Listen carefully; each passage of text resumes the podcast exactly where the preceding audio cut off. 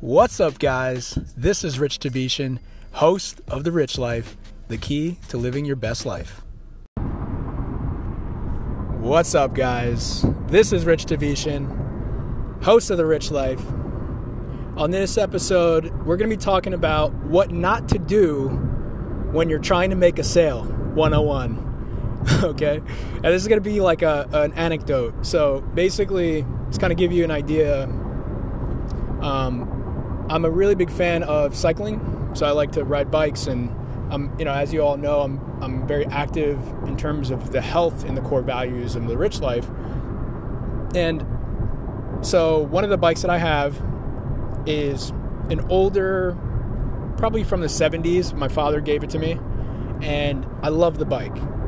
And the first time he gave it to me um, was, you know, I actually wound up riding it on um, this very long street with a lot of traffic and I was riding pretty fast with a friend of mine and a car came out of nowhere and just like quickly swerved into the um, into the uh, plaza that I was passing.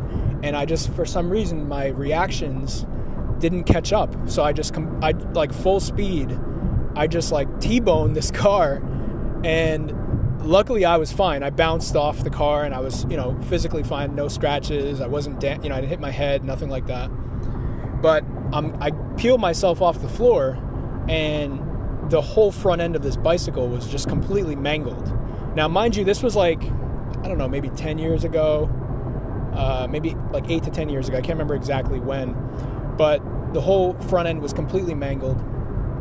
Anyway, to make a long story longer, uh, as my dad would say. Basically, I took the bike in. You know, I, I gave it to my dad. He he you know he was a um, used to work in a bike shop as a kid growing up. So he took the bike and fixed it. So he fixed the front end as much as he could because a lot of it was already, you know, you know messed up as much as you could, you know, as much as possible. Like the front end was p- completely mangled and just like shoved in inwards. So he did the best that he could to try to fix it and make it rideable again.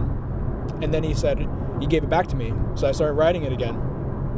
Anyway, fast forward eight to 10 years, and I wanted to, you know, bring it in for a tune up because I, I heard like some of the sounds, you know, there were some weird sounds on the chain and just little things like that. So I wanted to bring it into a local bicycle shop, and I'm not going to say the name, but brought it into a bicycle shop, and the interesting thing happened. So they start talking to me about how, you know, the tune-up costs this much money and you know maybe you might need a, a, new chain a new cable for the brakes and all this stuff. So i was like fine i'm, I'm willing to be flexible and spend whatever it takes to get this bike tuned up and, and you know corrected and all these little things here and there. So i'm getting all excited and like picking out a new you know picking out a new um, uh, new seat for it like telling me about all the you know how to upgrade to a new seat and why i should do this so I'm like, I'm ready to buy. Like I'm so pumped, like in the zone, ready to buy, signing the dotted line. And then one of the mechanics comes over and says, What's wrong with that? And I said, What do you mean? He looks at it, he points at it, he's like, You know, the front end is completely, you know, um, bashed in. And I said, Yeah, I explained him the story that I just mentioned to you guys. And he was like, Oh, I can't work on that. That's not, you know, that's not something I can work on. There's no way. Da da da. And I'm like, are you sure? Like, are you like, you know, you can't even like tune it up a little bit? He's like, no, no, no. I, you know, with the damage that bad and and all this stuff, and then he starts like saying, you know, it looks really bad. Like, you know, whoever tried to fix it did a really bad job. And I'm like, okay, interesting. So as he's talking to me, my buying level goes way down, just completely drops, right? And I get it. Like technically, he didn't want to work on it. Maybe it was like too too much of a hassle, whatever.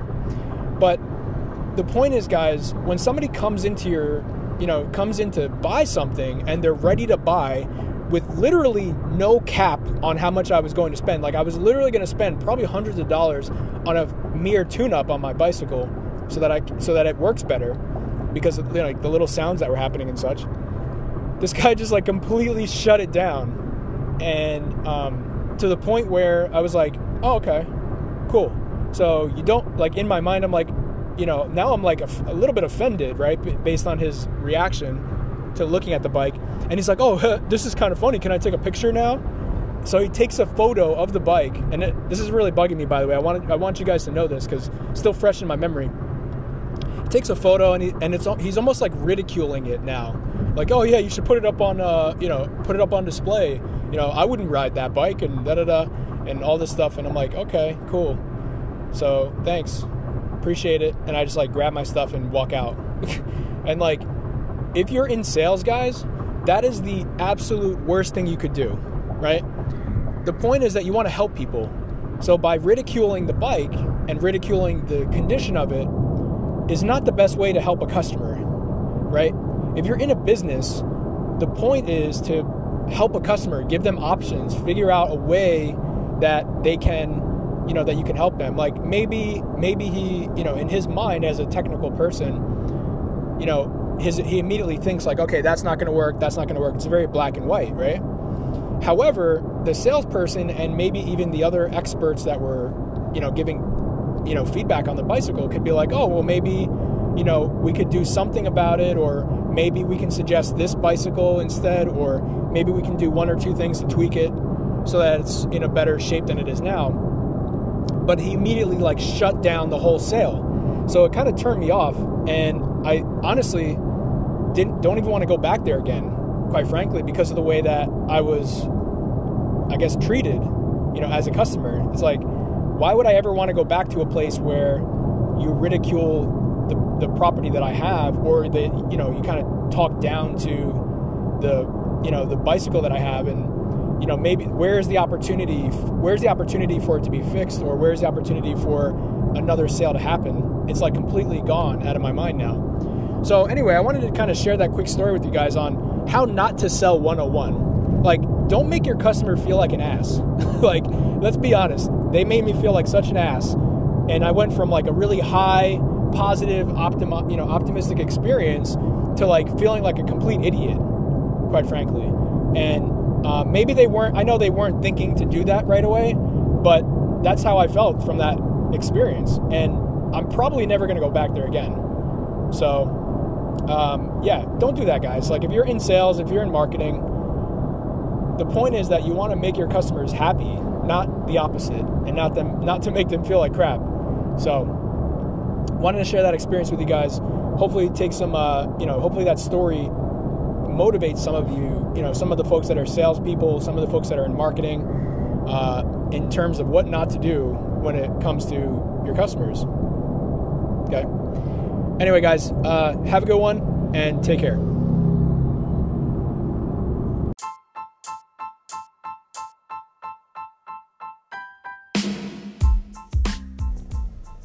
Thank you for joining me on this episode of The Rich Life.